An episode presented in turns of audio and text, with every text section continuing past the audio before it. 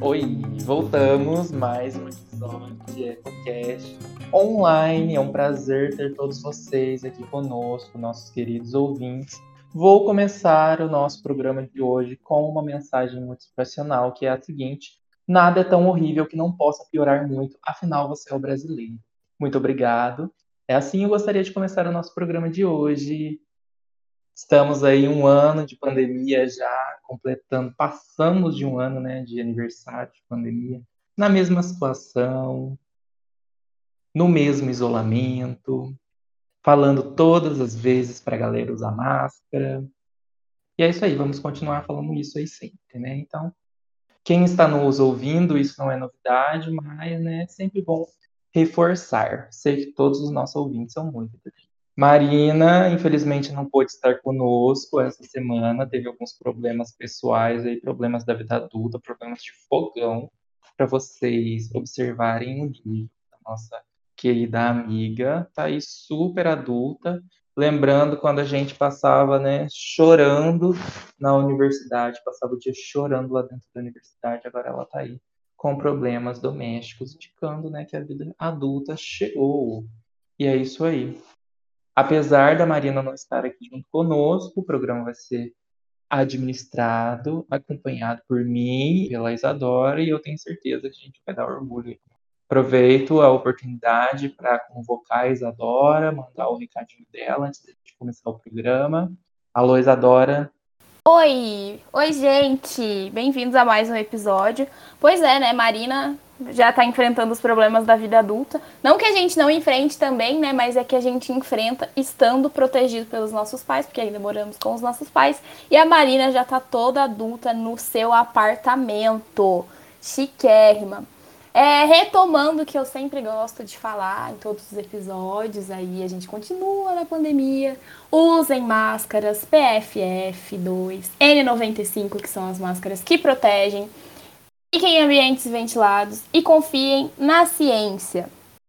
E o nosso episódio de hoje, nós vamos falar sobre animais novamente, animais que dividem espaços conosco, que têm uma importância ambiental e uma importância econômica gigantesca.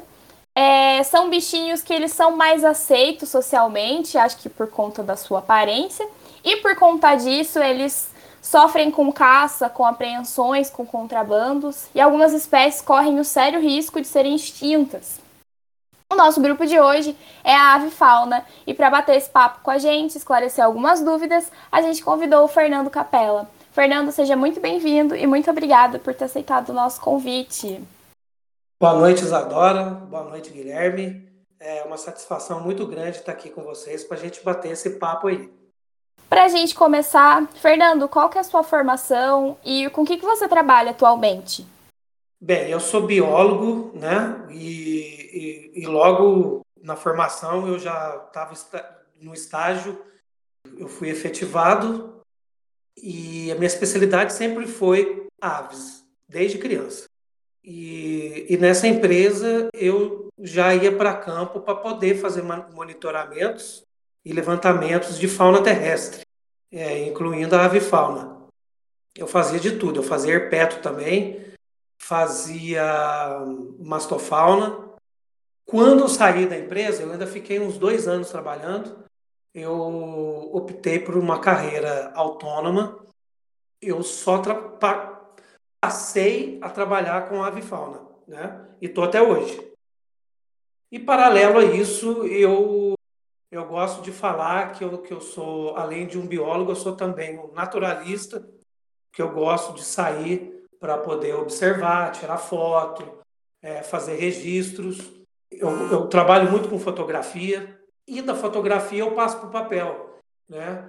É, eu sou artista plástico também e eu trabalho com, com ilustração científica e ilustração artística. Relembrando aqueles aqueles naturalistas europeus do século XIX que tinham máquina fotográfica, então eles tinham que registrar as espécies de alguma forma, né? Bacana demais, Fernando. Muito obrigado aí por ter aceito. Obrigado a você. Eu an anteriormente a gente estava conversando aqui, você mencionou, né, que chegou a trabalhar com estudo de impacto ambiental, com essas análises de dentro dos estudos de impacto ambiental. Bom, sobre os estudos de impacto ambiental, eu tenho um certo conhecimento, afinal sou engenheiro, mas a respeito da avifauna não tive oportunidade de ter um contato assim tão próximo. Então, ao longo dessa conversa, eu acredito que vão, vão surgir aí algumas curiosidades que eu gostaria que você me respondesse, mas a princípio, para apresentar um panorama assim mais geral, você pode explicar, apesar de ser intuitivo, né, o que é essa tal avifauna? A avifauna nada mais é do que é o conjunto de aves. É uma parte da fauna, né? Ave fauna, quer dizer, fauna de aves. Então você, você pode também falar ornitofauna, por exemplo, mas para ficar mais no português nosso, mais fácil o entendimento, ficou avifauna. Apesar de eu saber essa, é uma coisa que, assim, até pra gente que é biólogo, gera um pouco de confusão, assim, logo que a gente aprende. Mas qual que é a diferença entre ave e pássaro? Toda, toda, todo pássaro, toda ave é um pássaro? Como é que funciona isso? Olha, é assim. Aves são pássaros, tá? São sinônimos. Agora, o que, o que as pessoas confundem muito é falar, por exemplo, que passarinho é ave. Não, passarinho é uma ordem que tem dentro das aves.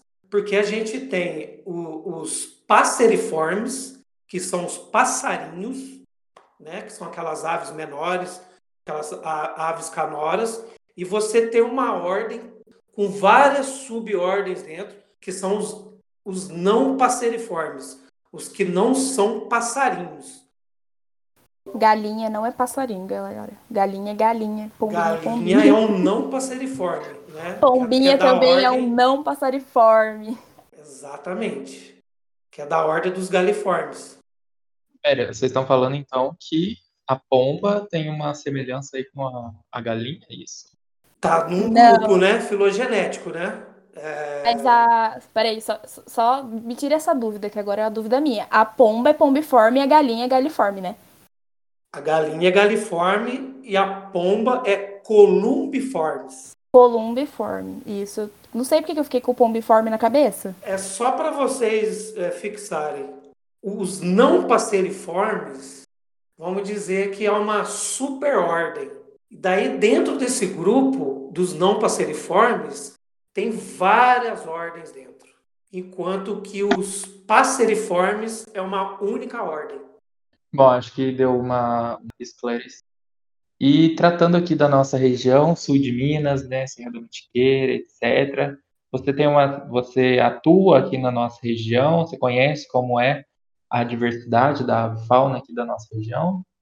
Com certeza, Guilherme. Eu já andei bastante aqui na nossa região, principalmente aqui para os lados meu aqui, que, que é um, vamos dizer assim, é uma, uma parte da Serra da Mantiqueira, que vamos dizer, é mais interiorana, né? É um pouco mais afastada daquela, daquele maciço da Mantiqueira, mas a gente tem aqui bastante fragmento de mata. Ali naquela região, na região de Itajubá também, já andei bastante também Serra dos Toledos. E, e por ser próximo é, de grandes fragmentos de mata, como a Serra da Mantiqueira, a gente tem uma avifauna bastante rica. Se fosse fazer, por exemplo, um levantamento, a gente ia chegar aí, ia passar das 600 espécies aí, com certeza. E, Fernando, qual a importância das aves para a conservação ambiental? Nossa, muita. Por exemplo, o trabalho que eu faço, que é o levantamento de avifauna, eu tenho que apresentar, eu tenho que escrever um relatório de campo, e nesse relatório de campo eu tenho que expressar a importância dessas aves, né? Para mostrar que aquele local que, tá, que vai ser o empreendimento, é, esse local requer um certo cuidado, né? Quando a gente fala de importância de aves, a gente cai na ideia da alimentação, que a gente na, na biologia a gente fala guildas é, alimentares ou guildas tróficas. Por que, que eu estou dizendo isso? Por exemplo, você tem aves que são insetívoras, ou seja, elas controlam a população de insetos. Você tem aves frugívoras, que se alimentam de frutas. Essas aves, elas dispersam sementes, ou seja, vai nascer uma árvore dali. Você tem aquelas aves, por exemplo, que são lixeiros, que é mais da ordem dos urubus, né, que são aves necrófagas. Elas limpam o ambiente. Você tem aves nectívoras, são os beija-flores, ou seja, polinizam plantas, flores. Você vê a importância na, das aves pelo o aspecto alimentar de cada grupo.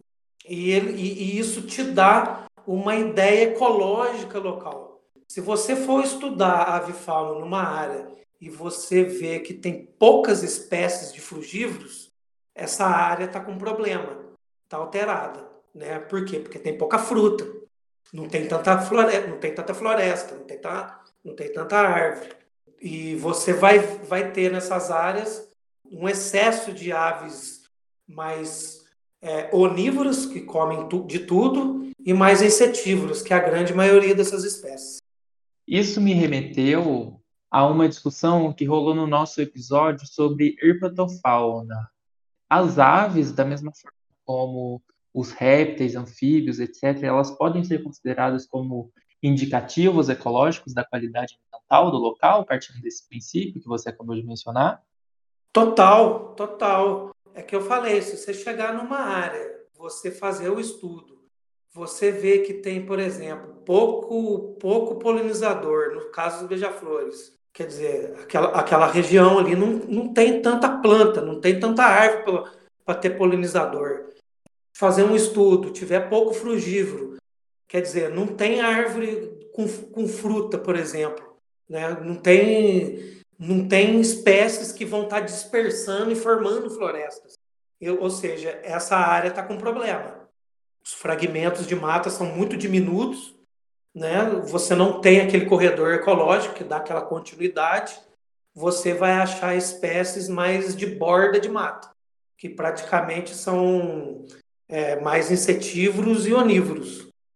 E quando você tem um diagnóstico muito de insetívoro e onívoro, o, aquele ambiente ali, aquela região ali está tá muito impactada, alterada. Só acrescentando aqui para vocês, eu já peguei um trabalho que insetívoros e onívoros sempre vai, vão ser a maioria. Mas quando você chega numa porcentagem de muito frugívoro, é um, é um sinal que, que aquela área está bem preservada. Daí, por exemplo, o empreendedor ele está contratando aquela equipe para fazer o licenciamento ambiental dele, vai gerar uma certa dor de cabeça para esse empreendedor com o órgão ambiental. Por quê? Porque é uma área que está bastante preservada. Então, se o projeto passar, ele vai ter que criar programas, entendeu? Programas para poder fazer melhorias no local ou preservar não comprometer a, a, aquela avifauna ali. E dentro desse, desse contexto aí, eu acho que eu tenho uma centena de críticas que eu posso fazer aí por cima. Por exemplo, pensar em alternativas locacionais, pensar na importância da mitigação, né, ao invés de apenas elaboração de programas, aí tem uma longa lista, mas enfim. Guilherme, é exatamente isso. O, o, próprio estudo fala, estudos de impacto ambiental. Ou seja, a gente precisa fazer o quê nesses. Qual é o intuito da, da, desses trabalhos de consultoria ambiental? É justamente é, fazer o diagnóstico da área para quê? Para criar-se os estudos de mitigação, né? Diminuir o impacto que aquele empreendimento vai causar na região.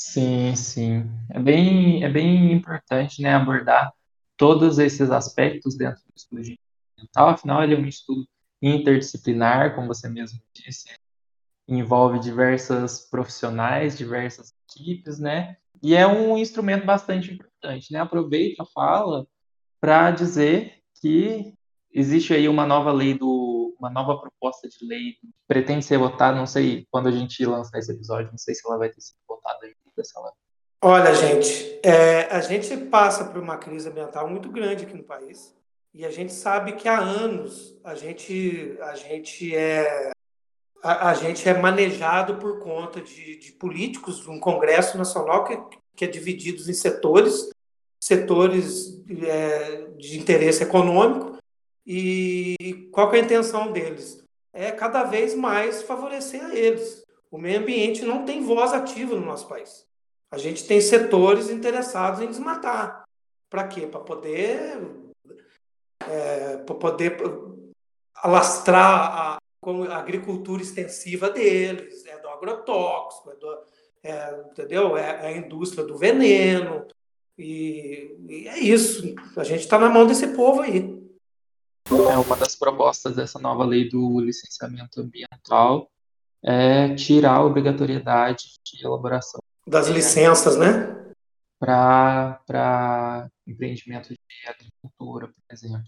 A gente vê como o impacto né, desses interesses particulares acabam afetando toda uma legislação ambiental que vem sendo construída aí ao longo de muitas lutas. Então, apesar de ser uma situação bastante complexa, a gente tem que continuar lutando aí, já dizia Chico Mendes, né? Então, permanecendo. A necropolítica, né, amigos? É a necropolítica e a gente tem que lutar contra ela. Não, a gente vai continuar. É, é que eu falo na consultoria que, por pior que esteja a, a legislação o, o, e, e, os órgãos ambientais, mais cada vez mais sucateados, a gente que é contratado, a gente tem que fazer o melhor do nosso trabalho. Caracterizar aquela área o melhor possível para poder divulgar para as pessoas que aquela área tem aquelas espécies. Fazer um relatório ótimo para mostrar para as pessoas que a gente está de olho e a gente está trabalhando sério para o meio ambiente. Não é porque está tudo sucateado, tá, tá, que eles pagam mal pra caramba, que a gente vai lá e vai fazer uma porcaria de um trabalho. Muito pelo contrário. Muito bom saber que existem profissionais aí nas áreas das consultorias a gente definiu o tema de hoje para dar uma aliviada, né, dessa situação do país, coronavírus, etc. E caímos aí ah, sempre ah, mas, na mesma situação. Mas vocês estão falando com o Fernando Capella, né? mas é realmente sempre importante abordar todos esses pontos e impossível desvincular também. Mas tentar voltar aqui, acho que você já deu uma pincelada aí do, no, na pergunta que eu gostaria de fazer, que era a forma como as aves são abordadas dentro desse Bom, acho Ô, Guilherme, eu só, só, vou finalizar esse, esse tópico aqui. Eu, eu, fui, eu fui fazer um, uma consultoria uma vez e, e eu, eu cheguei a registrar uma espécie ameaçada. E escrevi o relatório, entreguei. A contratante chegou em mim e falou para mim assim: Eu quero que você tire essa espécie da lista. Então você está vendo como é que como é que não é um país sério? Quer dizer, eu estou lutando contra a minha ética profissional. Eu, uma espécie ameaçada que eu, que eu registrei, eu vou ter que tirar da lista para quê? Para obedecer aos interesses deles, para poder fazer a obra. Era isso que eu quis dizer. É, tem um vídeo do professor Alberto Seca, do Observatório de Política Ambiental, que fala da ética no, no trabalho, ética e hum. justiça ambiental, ele fala justamente sobre isso, né? Que é, esse jogo de interesse ele acaba afetando é, a formação, as pessoas que estão ali envolvidas, que são pautadas pela dimensão ambiental e da sustentabilidade. Mas é sempre importante ter em mente que a gente tem que ter os nossos princípios ali, nossos valores e seguir eles da mesma forma. Né? Eu fui muito bem criado. Estamos aí, continuamos na luta. Bom também divulgar esse tipo de situação para a galera saber, né, o, o nível do, do país que a gente está atualmente. O Fernando acho que falou um pouquinho, mas é, existem algumas políticas públicas voltadas para a avifauna e quais são essas políticas públicas? Elas estão sendo efetivas? Olha, se tem políticas públicas para a avifauna, eu desconheço. A gente a gente obedece às leis ambientais vigentes, que a gente tem aí leis contra contra crimes ambientais, é, crimes contra animais silvestres, mas uma política pública específica para um grupo da fauna a gente não tem. Pode-se criar, no, por exemplo, no município, né? alguém que, que, que, que escreva um, um, um pré-projeto, apresenta na Câmara do, do, dos Vereadores, né? no Legislativo, e esse projeto passa a ser lei municipal. Tem como. Falta iniciativa popular, né? a participação do cidadão para poder é, acontecer essas coisas. Porque é, é, é que eu falo, enquanto as pessoas não, não, não saírem do casulo, o país vai ficar do jeito que está. Você vê que a gente tem o poder de, de fazer acontecer e a gente, como cidadão, a gente pode participar das decisões. Se depender da gente criar uma lei municipal, a gente pode fazer. E aí fica o recado, né, pra gente se movimentar como dá, né? Eu aqui em Piranguçu, o Gui lá em Pouso Alegre, você em Pedralva, pra gente cobrar as autoridades, né, com as devidas, as devidas atitudes, porque a gente vive numa região muito rica e a gente precisa manter essa região rica, né, nessas espécies, e não só da avifauna, outras Outras, como a herpetofauna, a mastofauna, a gente precisa manter é, esses animais intactos porque o ambiente é deles. É, eu não sei, Isadora, se é, vocês colocaram aí na, na, na no script é, sobre aves urbanas, né? Aliás, fauna urbana em geral, ninguém dá tanto valor, mas o estabelecimento delas na, na, na zona urbana é muito importante por tudo aquilo que eu, que eu, que eu falei anteriormente. Né? Controle de insetos, controle de praga e aquela coisa toda. Além de ser é, um, um, atrativo, né? é, é a sonoridade, é, é, a beleza visual, né? que você abre a janela todo dia de manhã, você vê esses bichinhos. Então tem muito disso também. Acho que já foi respondida aí a nossa pergunta tradicional, né, de o que, que a gente pode fazer enquanto sociedade para a preservação da avifauna, nesse caso. E queria então partir para uma pergunta aqui que a gente recebeu de uma das nossas ouvintes, né? A fama finalmente chegou aqui entre nós. E a pergunta dela é sobre é, gatos domésticos que são criados soltos podem oferecer perigo às aves ativas?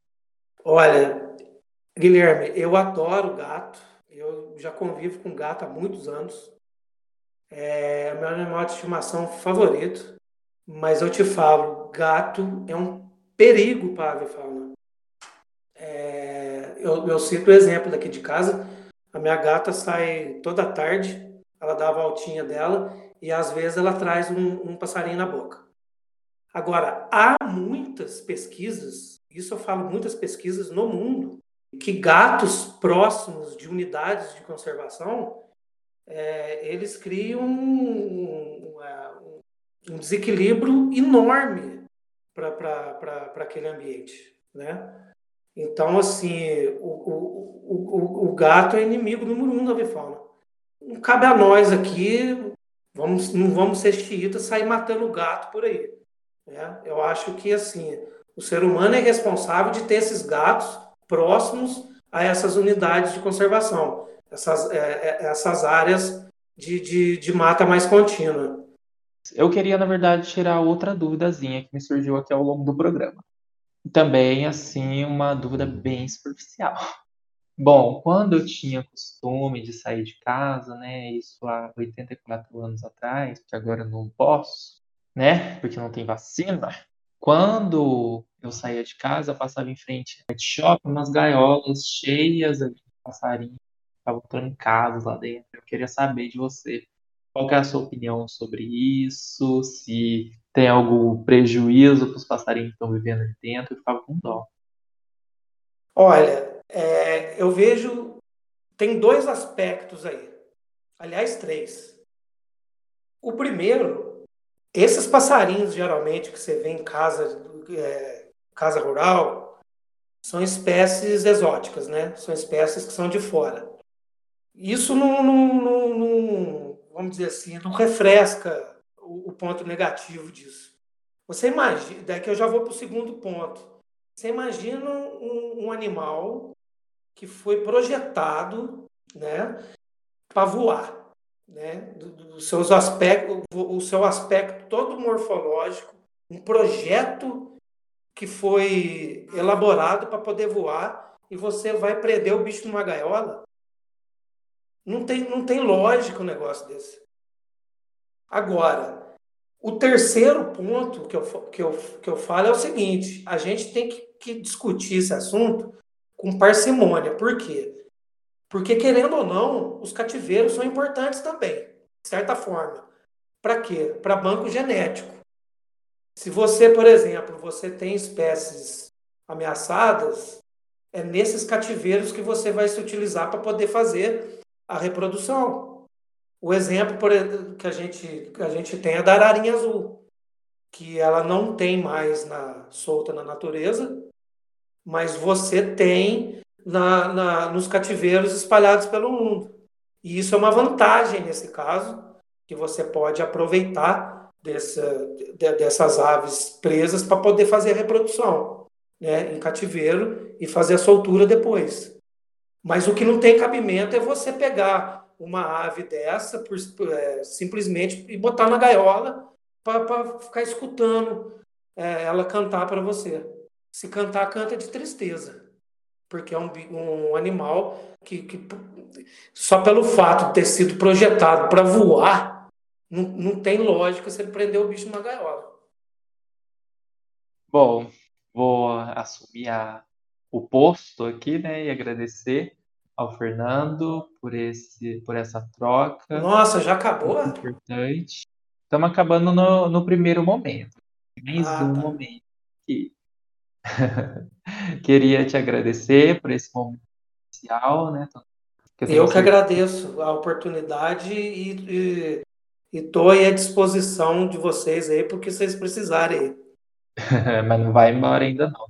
Tem Sim. nosso segundo momento, que é o momento Ecoar, né? Que rola a divulgação aí de alguns projetos, páginas, enfim qualquer tipo de material que você queira divulgar e que possa contribuir para o conhecimento dos ouvintes, para que os ouvintes possam aprofundar um pouquinho aí mais no tema. Você, como nosso especial, se quiser começar, fique à vontade. Olha, eu recomendo, eu, eu, eu, eu, trabalho com, eu esqueci de mencionar que por ser biólogo, ornitólogo, eu também sou, e, ser um naturalista, eu sou um observador de aves.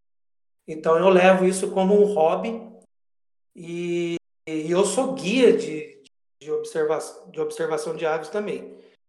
Então eu recomendo para as pessoas, tanto as leigas como a, a, as que estão na, as, as, os que estão na faculdade, estão estudando, querem entrar nesse mundo das aves, primeira coisa é o site do WikiAves. Ali está todos os registros, todos os, os, observadores, não importa se é da biologia, se é médico, se é carpinteiro, é, o pessoal registra na, aquela ave naquela cidade, vai sair lá naquele site lá o registro do autor naquela cidade lá e já vai dar aquele mapinha da, da geral daquela espécie, daquela ave lá. Então, o universo da, da, da ave fauna para a gente assim, é o Wikiaves. É, é o primeiro passo. Isso eu recomendo. Agora, na literatura, na literatura a gente tem um, é, um vasto campo de, de livros, de livros guia de vários autores. É difícil falar aqui em qual eu, eu, eu, eu recomendo, Lá no site do Iquiaves vai ter todos os primeiros passos para essas pessoas poderem entrar nesse, adentrarem nesse, nesse universo da ave fauna. Bom, essa era uma das minhas recomendações da Iquiaves. Se a Isa tiver mais alguma aí, Isa, você quer falar? Não, e o legal, o Guilherme, é que lá no Wikiaves, além de você depositar a sua foto lá, qualquer um pode entrar e fazer o seu cadastro, você vai ter os sons, as gravações daquela espécie, você vai ter a localização geográfica dela no país, né? E várias fotos de todos que, que tiraram essa foto depositaram ali e as informações dela, alimentação, status de ameaça, inclusive, só para deixar claro para vocês, o Wikiaves ele já é utilizado e recomendado para fins científicos. O Wikiaves é, é demais mesmo. É muito bacana mesmo. E curto bastante. Isa, vai, passa a bola. Eu endosso aí o Wikiaves e é, vou vender o Jabá, né? É um projeto da biologia do professor Tiago, que é, ele é ornitólogo também, né? E ele é nosso professor de zoologia. E ele tem o projeto Passarinhando.